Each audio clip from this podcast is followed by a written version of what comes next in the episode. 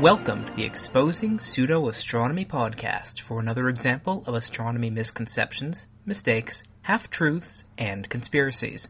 My name is Stuart Robbins, and this is episode 22 for the second quarter of February 2012.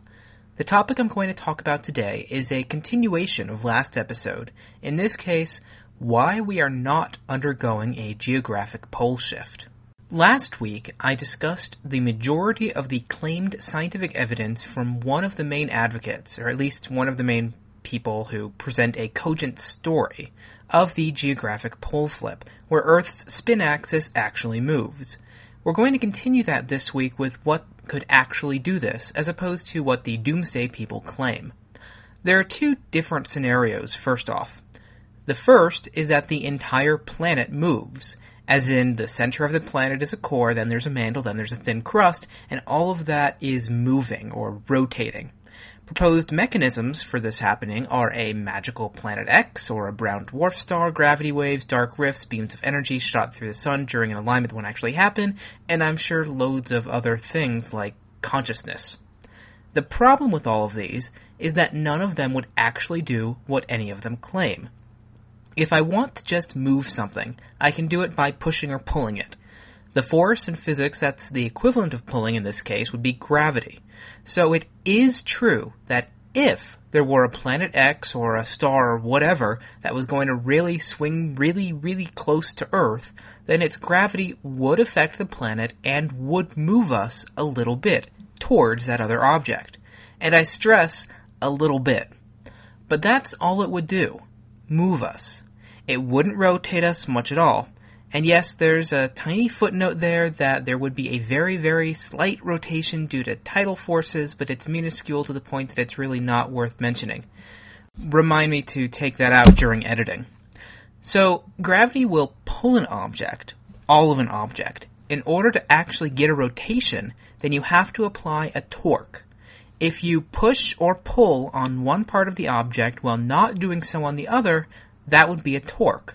When I give this talk in front of people, I usually have a water bottle in front of me.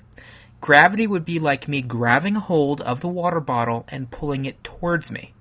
But a torque would be me pushing on, say, just the top or the bottom or the side, and hence rotating it. Problem is that you don't get this by Planet X swinging by, or a supposed dark rift, or a gravity wave, or a galaxy wave, or consciousness, or any of this other stuff. A tractor beam could do it. So if the beings on Planet X that have somehow managed to cloak their entire planet from being detected by light and not affecting anything by gravity also happen to have a tractor beam on it that could pull or push just a small part of Earth's crust, that would do it. But I haven't seen any of the Planet Xers or 2012ers actually claim this.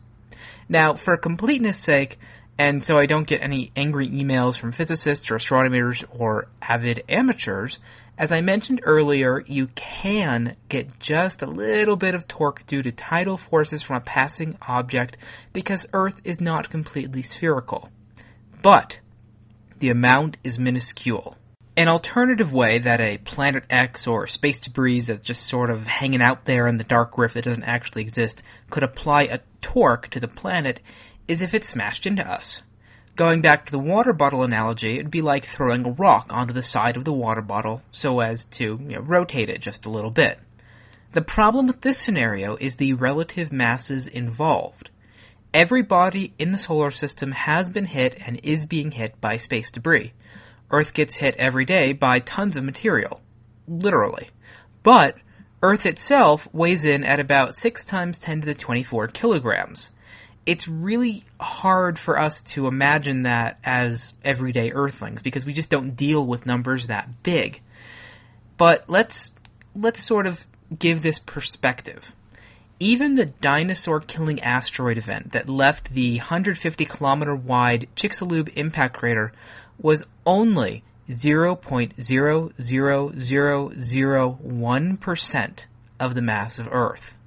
Going back to the water bottle analogy yet again, using just a plastic, you know, half liter bottle that you would get at a grocery store in a 24 pack, or if you're a Costco, a 128 pack or whatever, then we're talking about hitting that water bottle with the amount of material equivalent to the daily recommended intake of iodine for adults, or 120th of the weight of a mosquito, or two eyebrow hairs. So throw two eyebrow hairs at a full water bottle, and that's the equivalent of Earth getting hit by the dinosaur killing asteroid. Not that much. So I hope it's kind of needless to actually say at this point that if we were going to get hit by anything like that, first, it still wouldn't create a big enough torque to cause a pole shift. And second, if something that big or big enough to cause a pole shift were to actually hit us, we'd have bigger things to worry about. With that said, I wanted to very quickly address an alternative pole shift idea. That it's not just the entire planet rotating, but it's only the crust, that thin, you know, 10 to 70 kilometer thick crust that overlies the mantle. Only that is rotating. That's the proposed mechanism by, or the proposed scenario of Brent Miller, who I discussed in detail last episode, episode 21. Problem with that scenario is pretty much the exact same as rotating the entire planet. The proposed mechanisms by the 2012 Doomsday people are bogus. They just wouldn't do it. Sorry. Now, with all that out of the way, we're on to topic two for this episode, which is ways to prove that we are actually not in a pole shift right now. This is because I mentioned last week that there are some people out there who think and claim that we've already undergone a pole shift and that the powers that be, or the men in black who don't allow women in their ranks, have kept all of this from us stupids. But the smarties on the conspiracy websites have managed to figure out the big, big lie and are desperately trying to tell us in horribly designed websites with flashy images and magenta on black text that it's impossible to read, but they're still trying to tell us that all of this is going on.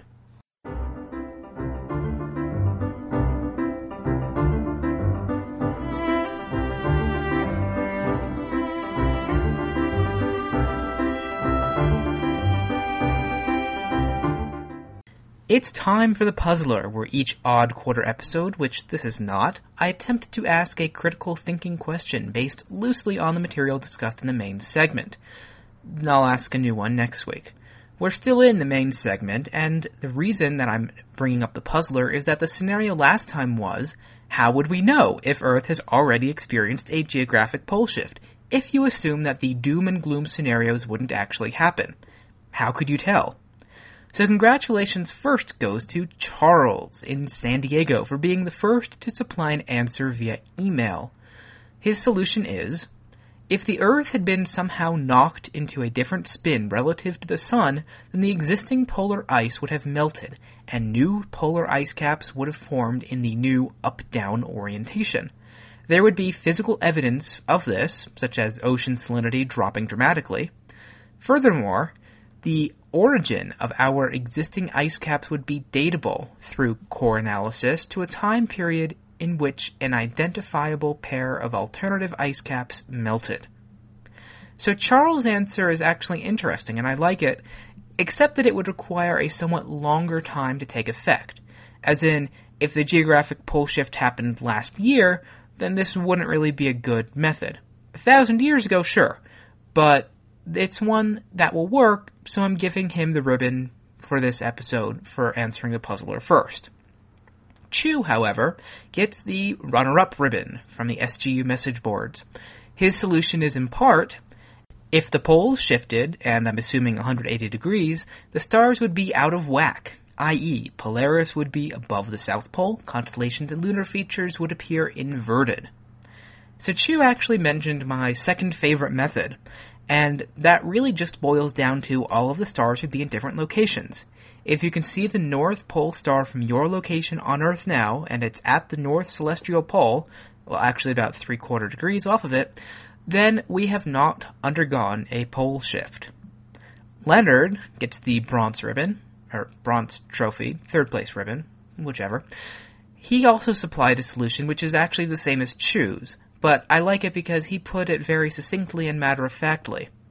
For geographic pole shift, the sun and stars would rise and fall in new locations. This would be impossible to hide.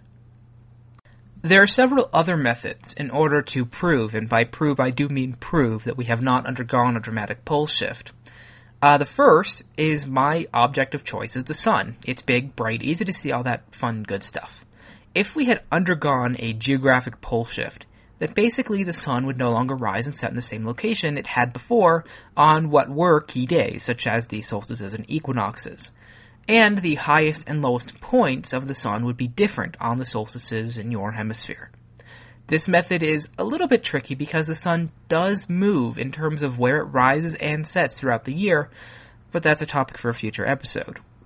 My second object, or group of objects of choice, are stars, for the reasons that Chu and Leonard mentioned. I don't really think much needs to be said about that.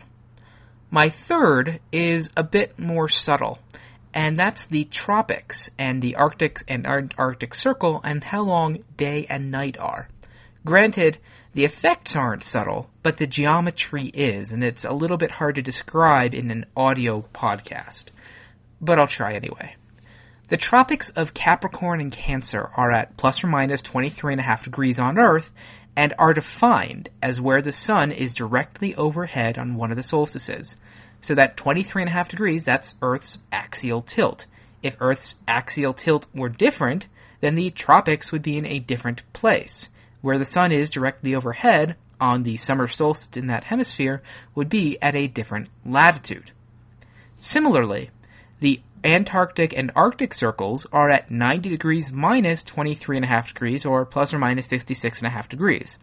And above, or north, not north, but poleward of the Arctic and Antarctic circles, the sun will never rise around the winter solstice, and it will never set around the summer solstice.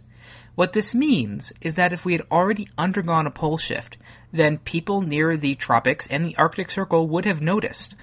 For example, there's at least one website out there that claims that our geographic poles have already shifted by at least 20 degrees, such that our axial tilt is now 46 degrees. I'm at 40 degrees north latitude. That would mean that summer solstice now, the sun would be passed directly overhead. You know, sometime maybe a month before and after, the sun would be directly overhead in Boulder. That doesn't happen. It would also mean that about a month ago, Australia would have had 24 hours of sun, and that Canada would have had 24 hours of darkness. Now, I know that Canada is kind of a depressing country anyway, but I don't think that they've had 24 hours of darkness. So, we really have not undergone a pole shift.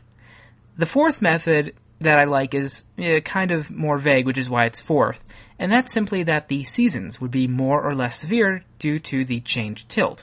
If our tilt were increased, such as to the 46 degrees, then the seasons would be more severe.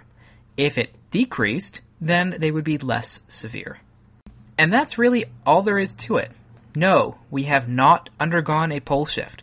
There is observations, many observations that you can make to prove that we have not undergone a geographic pole shift. The mechanism for a geographic pole shift does not really naturally exist. And so all these claimed doomsday proponents of, ah, there's going to be a geographic pole shift, that is not going to happen. Especially not going to happen in the next, oh, say 10 months or so.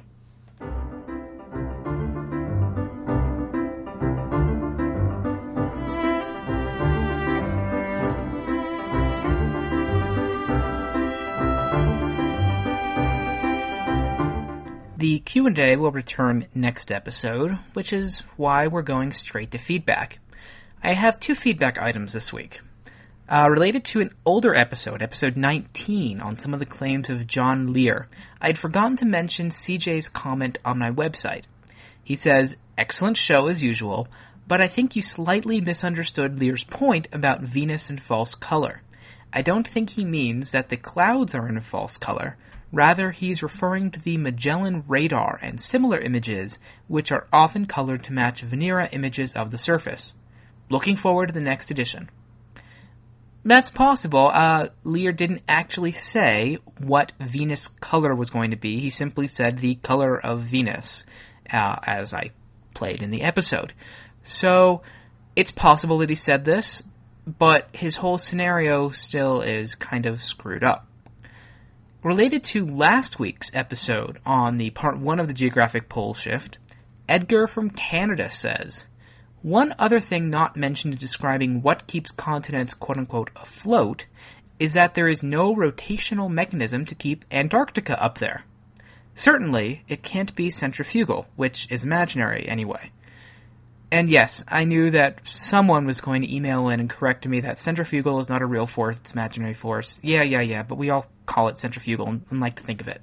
So, Edgar is quite correct. There is no centrifugal force, or whatever. There is no force pushing outward to keep the poles, so Antarctica in the south, or the North Polar ice cap in the north, afloat.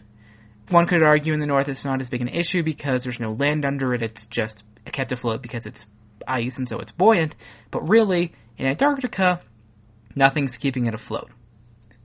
In terms of announcements, yes, this is a short episode. It's actually closer to the length that I initially planned this podcast on being, but that's a different issue. I realize that it's coming out roughly a day late. That's because I was really busy with a conference and then I got sick on the airplane coming back. So keep in mind, people, if you're ever sitting next to someone and you're sick and you cough, cough into your sleeve or a napkin away from the person sitting next to you. You will get them sick. It was kind of difficult for me to actually try to record a podcast when I couldn't speak. So, I apologize for coming out late, and now you have your lesson in airplane etiquette.